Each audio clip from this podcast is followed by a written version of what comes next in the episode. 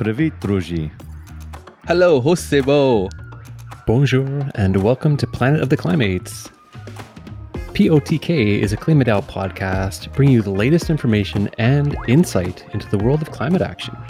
Klima is a blockchain protocol backed by carbon credits that gives people a chance to fight climate change as a collective and get rewarded for doing so.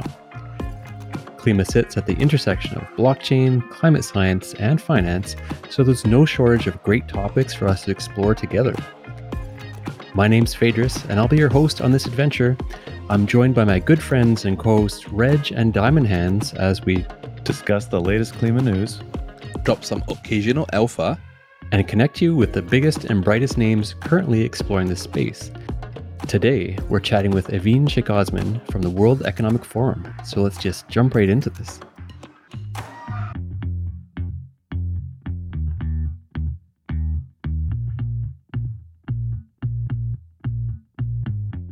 So, Evin Cheikosman is a policy analyst with the Crypto Impact and Sustainability Accelerator at the World Economic Forum's Center for the Fourth Industrial Revolution.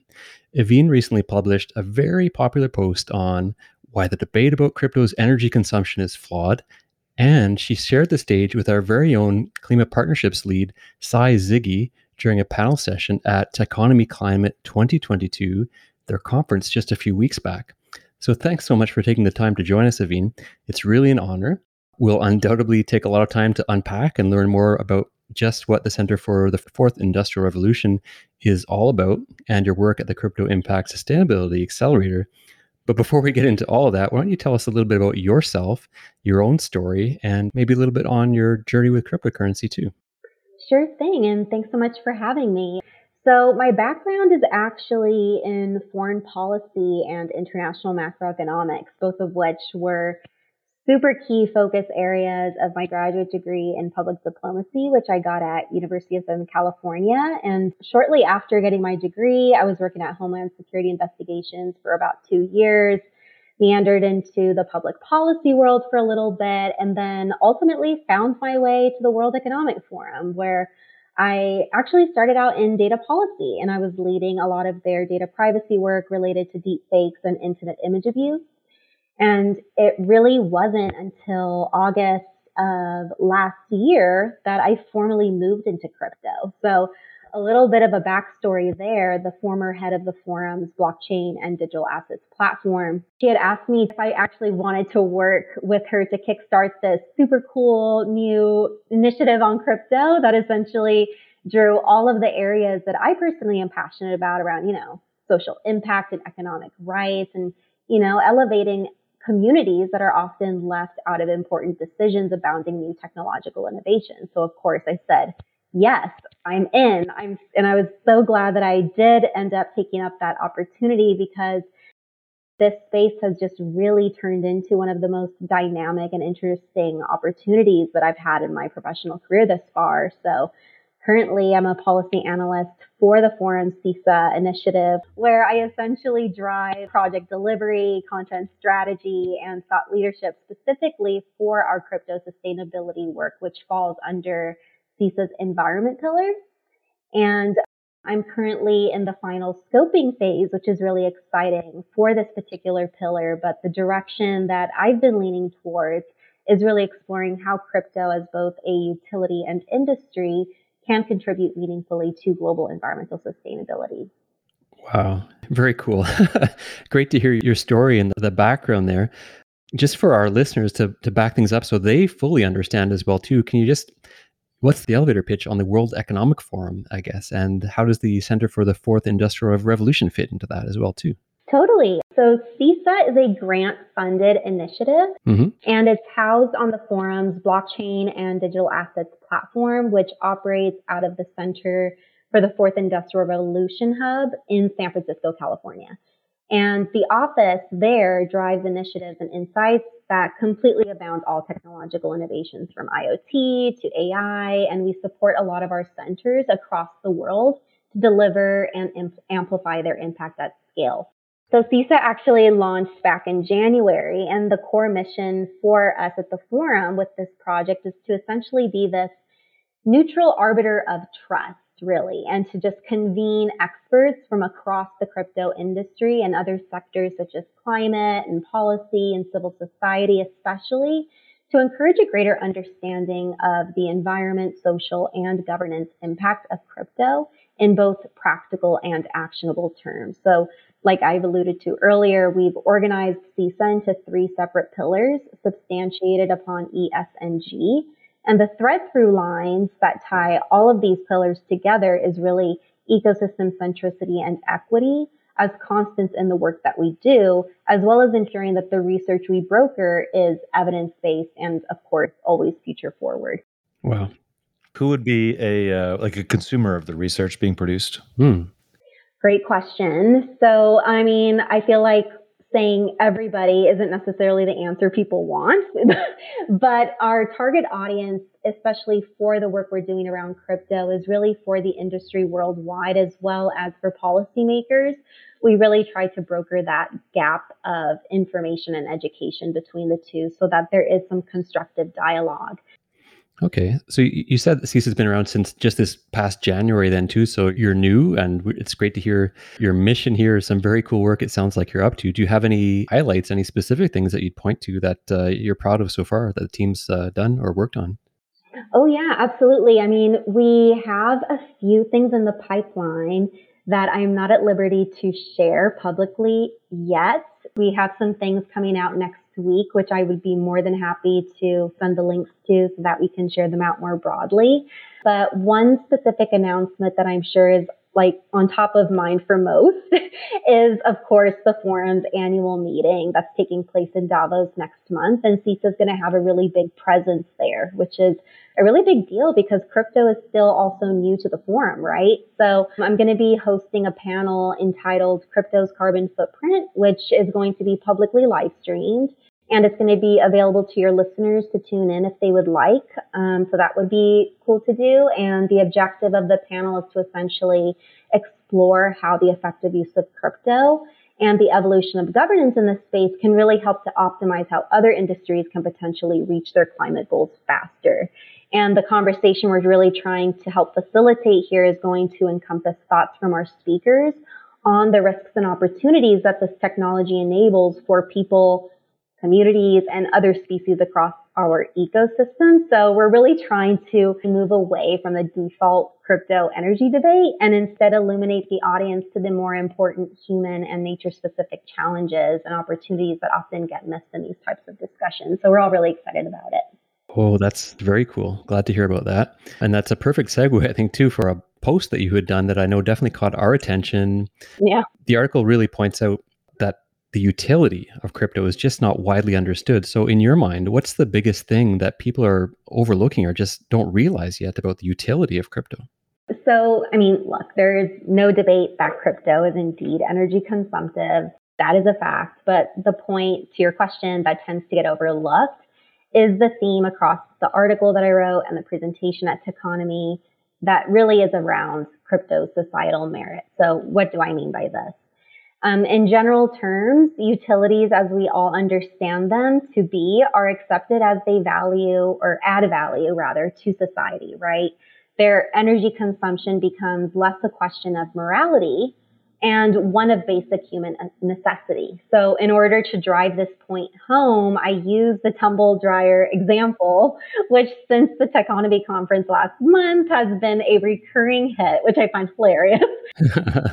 it really stuck, yeah. but I used it because it's the most basic comparison and one that everyone can understand and connect with. And most of us here in the US, we use, and you know, in most Western societies, we use tumble dryers and just like any utilities such as aircraft and heaters and the like, they consume energy. And I really wanted to enlighten the listeners, especially those in the room who are not necessarily privy to all of the nuances and sensitivities and complexities that abound with technology about the fact that there really is no moral debate taking place regarding the energy impact of all of the utilities that they use, right? So I wanted to just kind of get them thinking like, hey, crypto is also going to get there at some point as well. And it's just a matter of time. And the crypto community is really in this pivotal juncture right now where there's really a need for education and spreading awareness and expanding the topic to what people understand and finding alignment with how crypto can best serve basic human needs, which in many parts of the developing world, as I had alluded to many, many times before, it's already doing that, right? So more broadly, I just believe that the current debate around crypto's energy consumption just really needs to move away from putting this spotlight on reductive perspectives on technology in general and looks to how technologies and emerging industries like crypto can meaningfully contribute to some of the major global issues impacting so many people and species across our ecosystem.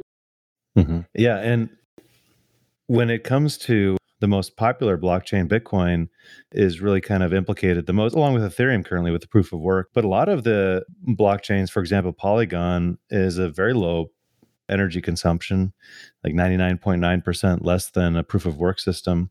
Ethereum's moving in that direction as well. So I think that is the biggest backup to this debate as well as the uh, footprints are really actually for most of the blockchains quite small and a lot of these utility chains that are used in the developing countries are quite green actually. So I think that uh, it'll be an easy narrative to get past over the next year or so. But maybe you could just comment on what challenges you still face in terms of your work in the World Economic Forum and where you're still running into barriers. So I think that around where I'm seeing adoption and acceptance, actually really cool to be a part of that transformation and mindset just because I can just give a recent example when I was at the Techonomy conference, you are in a room full of just brilliant minds in the climate space and of course in technology and whatnot, but not so many folks who quite understand crypto deeply, right? And what was interesting and what really kind of was like my light bulb moment was when after my panel, I was totally expecting some folks telling me you're wrong. This is what I read in like the New York Times. Like it, crypto is going to like kill the planet. But it ended up being that just some of the biggest names came up to me and saying, Hey, I never thought about crypto in the way that you had articulated it. I didn't even think about how it's actually being useful to people in different parts of the world that do not have access to a stable monetary system that didn't even cross my mind. And I was just so interlocked in the narrative that has been pushed by, you know, media and skeptics and whatnot, that that is what I regarded as the one source of truth. So it was just kind of their aha moment as well. And just sort of empowered them to educate themselves and just garner greater awareness of what the potential and the capabilities really are, aside from sort of the surface level extrapolations of statistics that we've always seen and continue to see, right? So the lack of up to date and evidence based data on the breakdown of crypto's energy consumption and just, you know, also of renewable energy usage or lack thereof. And generally verifiable information that can demonstrate the impact of the work and the solutions underway across the industry. And not having this has been problematic when working with regulators in particular. There are, of course, well respected sources of information such as the Cambridge Bitcoin Electricity Consumption Index, and there are reports that get released by CoinShares, for example, which are really helpful. But I mean, if we want to do an overall assessment of where the entire crypto industry as a whole stands on the pendulum of sustainability, it's really challenging to access one source of truth and to, to garner collective consensus on crypto sustainability, which has, of course, created a lot of fragmentation in this sector. Definitely. Yeah. It took a while even to analyze Polygon when Klima worked with Offsetra to come to a total carbon footprint, so to speak, for the Polygon network. And it was difficult. Uh, but I totally agree with you. Getting the data and then helping these regulators, these people in positions of authority, n- know how to positively communicate about blockchain, I think, like you said, turns a light bulb on in their head, which I think is just fantastic that we're reaching these individuals and they're interested and receptive. Uh, so we're talking about energy consumption a lot. Why is it? Well, we're all interested in climate change and uh, utilizing blockchain to help tackle this crisis. What are your v- views on this in terms of what role, how big of a role block, you know, blockchains like Polygon or others, for example, may be used to help with this climate crisis?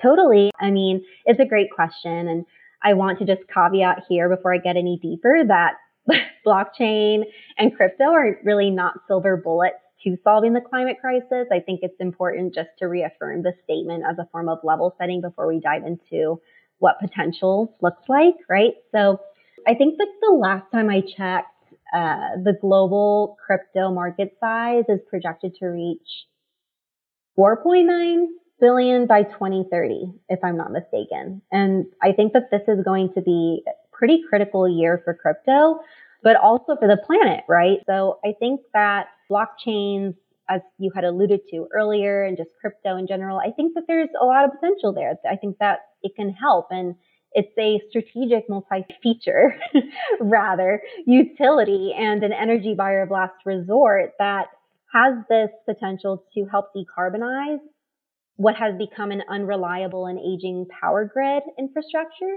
while also incentivizing wider adoption of renewable fuels like solar and wind power to be built that's retiring the use of fossil fuels faster, which is something we all want to see. So there's this old meme that blockchain solves that. You know, that old, old kind of when everyone was super excited in 2017 about everything, the potential of cryptocurrency. And there was all these altcoins popping up that literally promised to save the world and become the world, you know, currency and, and so on and so forth. And I definitely don't want to give the impression that uh, you know, we think that it, it is the solution to climate crisis. And I know you didn't say that either, but I think it has, it, it, may be well suited to the carbon market side of things. And I'm sure there are going to be other applications that we have not even conceived of yet that help bridge this financial gulf between the developed world and the developing world where you know the mm, sort of those that are most responsible for the climate crisis will be linked to those who are suffering the consequences of it, perhaps left behind the most because of it. And so I do see I do see the financial side of things being well suited because of the global accessibility of it and the permissionless nature of it and the transparency of course to the and so I'm excited about that side of things, but we love exploring even though our focus of course is is blockchain with this podcast and KlimaDAO specifically, we love exploring all aspects of the solution or the proposed solutions to climate climate action. That came through, I think, in our interview with Chad Frischmann and with Project Drawdown. And I think we felt that it's our uh, one of our goals to bring this kind of education towards all of our listeners who are uh, at least at first, were primarily blockchain based, and and climate change was basically a new science to them, and and climate action was new. So so just to put that out there, that we we love exploring all these different uh, as, avenues. Um, what I wanted to actually ask you next was about uh, Biden's uh, executive order, and whether that perhaps took you by surprise at all, or were you? What was your take on the um, on the executive order as related to cryptocurrency? and perhaps in particular the notes on uh, climate action? Right. Great question. I wasn't necessarily as surprised as I was measurably optimistic about it. I think that that's something, I think that that's something that ha- was pretty much shared across the industry as well. I mean, we spoke about it a little bit with a few of our partners that work with us on the CISA initiative at the World Economic Forum. And you know, there were a lot of naysayers, but for the most part, it was pretty enlightening and it just was a huge signal to the rest of the global community that despite skepticism and whatnot, there is a lot of efforts within the government uh, in the United States in particular, really kind of looking to be a leader, hopefully, we'll see, a leader in this emerging technological domain and to really facilitate a dialogue and to facilitate an impact investment really around what is possible. And of course, this is something that was a huge point of contention with the European Parliament's MICA amendments for crypto mining, in particular around proof of work. And that was a huge issue. Of course, it hasn't closed down. We'll still see that emerge as well. Um, back up because we're ex- going to be expecting another vote coming in. But I mean, it just kind of was a huge signal to all of us that the United States really wants to be a beacon of hope and to be a beacon for this technology to kind of broker some greater investment in this area and attention as well. Yeah, I mean, it, it's it read that it read like people were involved who knew cryptocurrency. That's that when I read that, that's what kind of struck struck me. can, you mentioned that it was kind of circulated a little bit. Who was involved outside of government in in helping draft this? Right. I mean, I'm not privy to exactly who came in to help draft this thing, but I do share that sentiment with you. I mean, it definitely read as though you had a few folks from the community that helped um, inform and articulate some of the wording there, but um, I think what's great is that um, without naming names, um, a few folks from our steering committee on CISA were readily involved in having regular discussions with regulators and policymakers that are privy to this space, making sure that the dialogue and the um, narrative that's being built around these digital assets are well evidenced and well informed and perhaps they were part of the conversation around this executive order or the wording around the um, um, the amendment specifically for the Science and Technology Center. I mean, all of that is up in the air. I can't really give any names, but it's really great to kind of see how it's not just um, a bunch of lawmakers getting together trying to figure out how to do the thing. It's you have a few folks from the community coming in being like, "Hey, let me hold your hand and help you through it." So it's a it's a good thing to see, right? We want to see that happen. We want to see more of that happen. I just really ask, when do you actually discover about regenerative regenerative finance and or, or Klima specifically? Sure. So I've been relatively privy to the concept of refi as just a broader element of my past studies in macroeconomics at the nexus of social and environmental costs in particular. That being said, I'll just kind of go into Klima more specifically, and maybe I could just like make a boomerang back to refi. So over the last few months, I had been hosting a series of workshops at the forum on crypto and net zero and had invited a bunch of really cool people from across crypto, climate. We had a few folks from banking and finance and the policy sector. And one of the folks who joined was actually Raphael, um, the CEO and co-founder of Toucan Protocol. And he had mentioned KlimaDAO a few times throughout our workshop discussions with the community. And that really caught my attention. I didn't really hear about KlimaDAO before that. And Raphael is such a brilliant leader in the industry. So I obviously had to follow through with the names he's been dropping.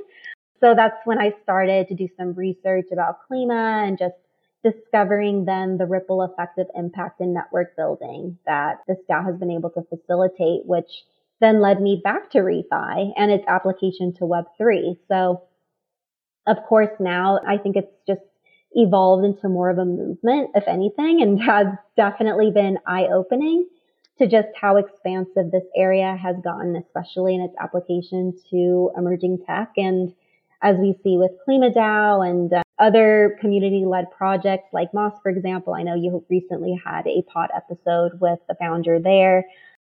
The common denominator that we see with refi structures especially as it applies to Web3, is that for the most part, it provides systemic and holistic solutions to systemic problems that have yet to be resolved by traditional methods or systems for that matter. So with all of that being said, it's just been a really cool space to see evolve and just to see entities such as KlimaDAO and other community initiatives kind of following suit and doing really cool stuff in the space.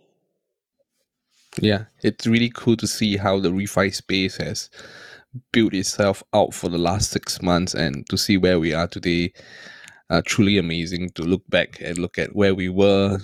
We were nothing six months ago, and now it's a it's a growing community, and we are in fact going to have a refi summit. And so, uh, having said that, I think this is one thing that you know when the core members are pseudonymous, and uh, you know, does this really bother you or you know others that are working in your team? And how is it like with making Sai himself in person? Oh, that's a good question. I feel I think that if I recall, the first thing that I said to Sai was like, oh my God, I'm so excited I get to meet someone from KlimaDAO in person.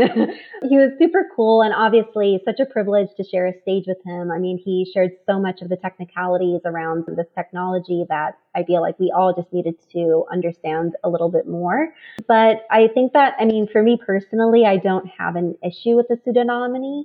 But I think that at the end of the day, as long as you're, you know, and I think this goes for all community driven initiatives, especially for DAOs. I think that as long as you are being transparent with the impact that you're brokering, the people that you're bringing into the fold, how you're coming to, you know, certain conclusions and deliverables, where you're getting your data, like all of the things that really is required to really get the full picture in terms of the impact at scale. I think that that is speaks more to the project itself itself as opposed to just the, I guess, the singular issues that folks tend to have around pseudonymity.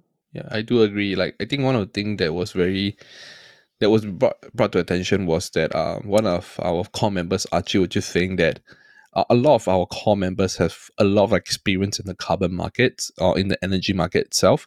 And, you know, having this hidden identity would be great for us to just letting the project work and build on its merits rather than who's running the project itself. So that was something that was really, you know, a different way of looking at things. Yeah, I mean, I totally. And if I can add, I mean, one of the pillars of CISA, we're actually focusing on DAOs and just trying to bridge more comprehensive education around what it actually means to put a DAO together, what the mission is, and examples of other DAOs across the crypto space and Web3 in general, and just making sure that there's just a broader understanding of what this means and also to how we think about impact at scale, really. So happy to shed light a little bit on that as well. But I think that that's something that's really needed in this space because it is so new. People from traditional organizations such as the Forum or the World Bank or whatnot, they just really don't understand how these entities operate. And it's just a new thing, right? So we need to help them get there. Yep. Speaking of new things, right? It goes to my next question, which is a question that I ask all our guests. So the question is if CISA or ReFi becomes successful, what do you foresee, you know, in 2033, just like 11 years from now? How does the space in ReFi and CISA will look like? I love this question. Got to end it with a fun question. Totally love it. I definitely see this technology being more socially accepted as both a human and climate positive utility, especially as we embark on 2030 and onward. And um, just to kind of briefly explain what I mean here, because we're using this terminology a little bit more with CISA as well. This concept around human and climate positivity, if we just step out outside the default notions regarding net zero, it refers to essentially the act of going beyond what is needed for humans and biodiversity more broadly to survive by putting in place infrastructures that really enable our ecosystem to thrive and healthily navigate potential future challenges, right? And we really see this as an act of empowerment that aims to set all futures up for success now and to forthcoming generations there is no stop and pause point when it comes to climate change, right? So as an industry, we must always really be thinking in an open, future forward way. And this kind of brings me to my final point that I'm going to drive home with CISA, which is that I really believe that what sets the crypto industry apart is really the diverse efforts underway that prioritize human challenges in conjunction with the health and prosperity of Earth's biodiversity. And I mean entities like you know, Moss and Oasa and KlimaDAO and all of these different projects. I mean, just are just a lot of different examples and great cases in point that are doing work that really embodies this ecosystem design approach that really encompasses human and nature centric impact. So as we're thinking about this future, the object of Web3 innovation and design should continue to be about ecosystem centricity and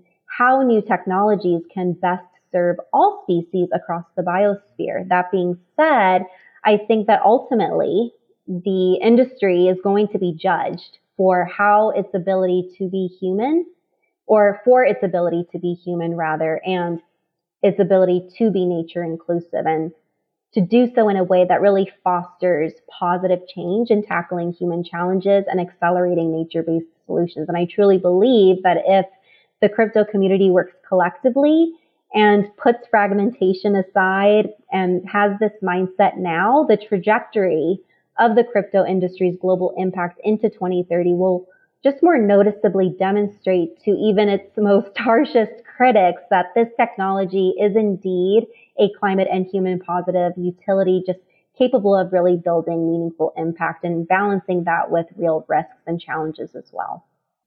Oh, thank you so much. I really love the way you you phrase it, like really looking the human aspects of things. That's really a fresh take on things, in my opinion. Absolutely. Yeah, I really appreciate that beautiful long-term vision that you've got there. Really it's definitely been yeah, an eye-opening conversation for us. I think for many of our listeners, you know, might not even, you know, realize or it would seem uh, you know, curious or strange them to realize that the World Economic Forum is doing this really cool work and diving into this stuff. So perhaps just like a final segue, um, you know, you've kind of spelled out that long-term vision there with that beautiful answer to Diamond Hands question, and perhaps just you know a little closer to home how about like right around the corner? Like literally what's next for world economic forum and cisa? You did mention earlier you know that cisa is going to be at davos. You've got some work coming up on daos as well too. What else would you think uh, we should know about yeah, I mean, obviously, going to share the fact that we're going to be pulling together a community for CISA's environment pillar after the annual meeting. And we're also going to be pulling together an advisory committee that's going to kind of help us to bridge out the strategic vision for this pillar. And we really want to bring about impact drivers and industry leaders and obviously people within the community that aren't necessarily brought to the table specifically people that are impacted the most from, you know, climate devastation and technology and its inaction and consequences and whatnot. We really want to have those voices in the room so that we can be all encompassing with the work that we're going to be driving forward. And that's really important to us and to our partners as well. Um, I'll also say that we have our social impact pillar, which I guess is a whole podcast or conversation in of its own. It's a remarkable piece of work. It's um, being titled the Crypto Research and Design Lab. And it's really all of these notions around social impact and um, bridging um, Black and people of color and um, all of these different communities that are working in the Web3 space that don't have the platforms necessary to really optimize the work that they're doing and to shed spotlight to some of the challenges, the specific challenges that they're dealing with on the day to day and to really give them the opportunity and to help sort of optimize and put a spotlight on what they're doing so that they can really, um, you know, have all of the resources and access all of the things that they need to really reach the potential that they should be able to reach at the capacity that others are as well. So um, that's a really great piece of work as well. And um, we're doing a lot of initiatives there with um, our partners at CoinDesk. And um, we're going to be also um, at the Consensus Hack or Consensus Conference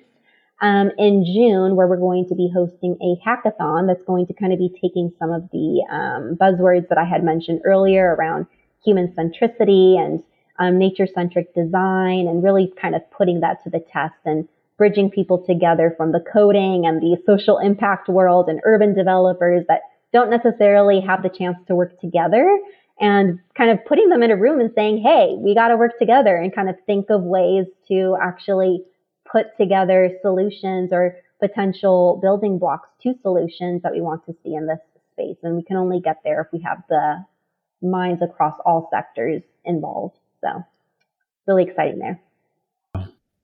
That's that's just so awesome. And you did allude to the fact that you know we could have a whole dedicated episode to all of these things you've just talked about. It does feel like during this conversation we've just barely scratched the surface of what you're getting up to there. Just very cool and thank you so much for taking the time to join us today. Really, really appreciate it. And we'd, we'd love to have you back in the future, no doubt about it. Yep. Thank you very much. Absolutely. Yeah. Thank you for having me. Yeah, that's great. Uh, oh, yeah, I guess, I mean, just final call then, too, that if there, I mean, that's it for our, our questions that we had planned out. Um, but if there's anything that you um, want to talk about that you didn't, or that you felt we could have or should have asked about? Um, just last call, or just uh, open open question there for you. Yeah, I mean, I actually had a question that I'm curious to like find your answer to. I mean, um, I know we alluded to big organizations like the World Bank, and of course, I work at the forum. And um, as we're trying to pivot and navigate this space and find where our like role is, where we can be productive and helpful, I mean, given your role, what do you wish or hope that organizations such as the forum could pay attention to or maybe keep in mind as we're doing this work for CISA in particular? Great question, and I think uh, you know, just speaking for myself, I think I'm really just getting up to speed on on the work that you are doing. So I think I've been like, yeah, blown away by it, and great to discover and make this connection. Um, you know, b- being selfish perhaps. It would be great to see you know klima kind of involved in some of your um, committees or whether whatever other opportunities come up at future events. I know um, yeah our core team or any of us would be just thrilled to be involved in those conversations as they keep going forward.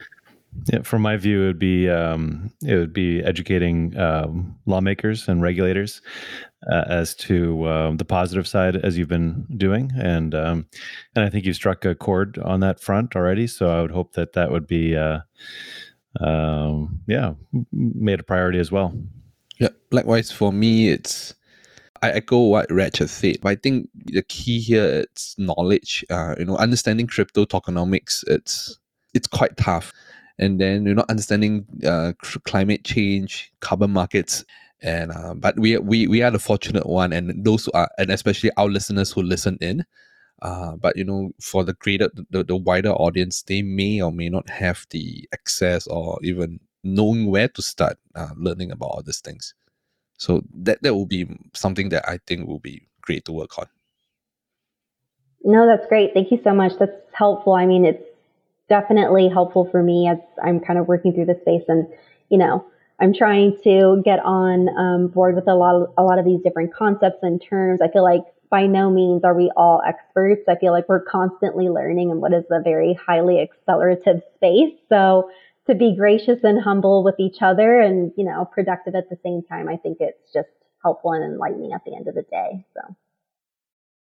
Yeah, I agree. But I just want to make one last comment. I think that you kind of just alluded to it, got me thinking that one way to explain this to regulators is that it's it's like an accelerator, like you just said. It's it is a very rapid development of new technology, new concepts, new ways of organizing, I mean, the, the, innovation that has occurred over the last two years in cryptocurrency alone is really staggering.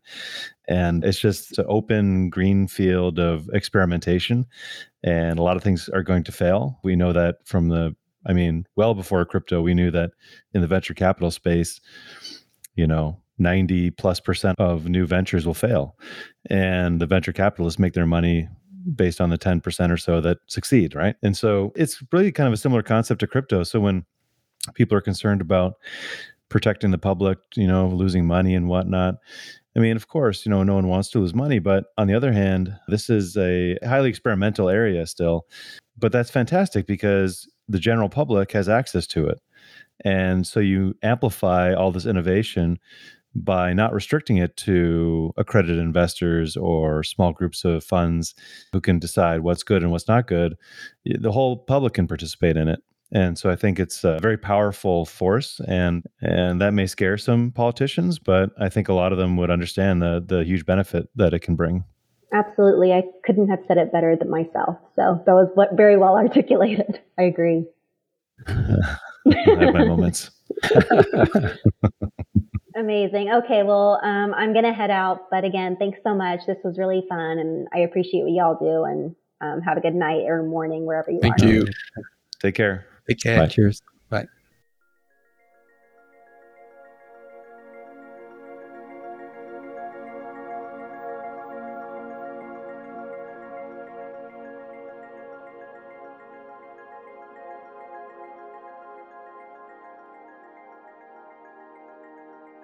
Wow, definitely a great conversation. I thought it was great to chat with Evin and learn more about her work at the World Economic Forum. Definitely did not realize until a couple months ago, you know, all the work that's happening there that's tied to crypto and sustainability. And I don't know about the two of you, but I just really appreciated discussing, you know, the bigger picture around the social utility of crypto and blockchain and you know her recent uh, that post around you know you can't get hung up on the greenhouse gas and you're losing sight of the forest for the trees basically. And you know so many times we have this discussion and debate over and over again about the you know the footprint or the energy consumption of a one chain or another. And you really can't get hung up or you know run into a brick wall about the tools that we're using to combat climate change being imperfect. You know there's urgency around the climate crisis right now.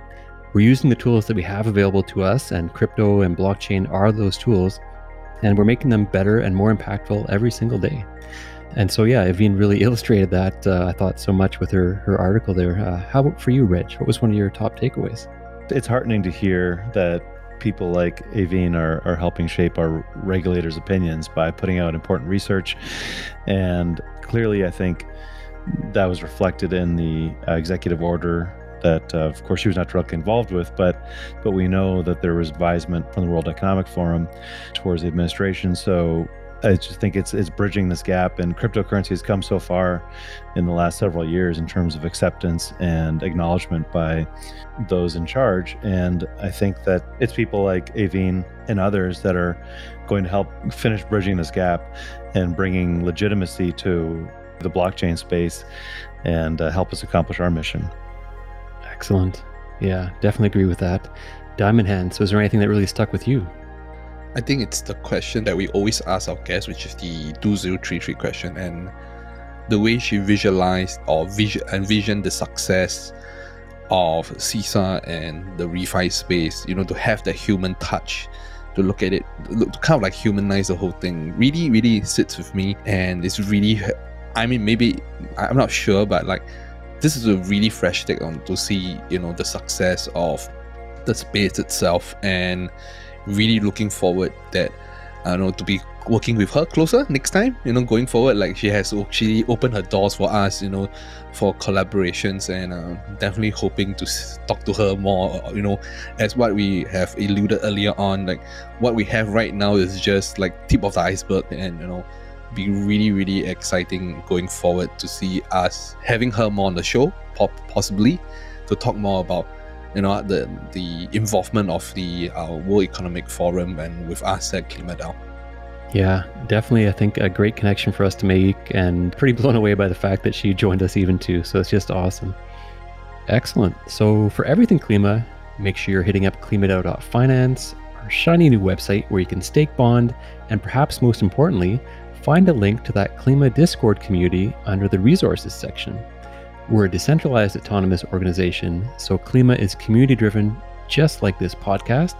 Join us in the Discord, and you'll find a great group of Klimates and plenty of opportunities to be an active Klimate too.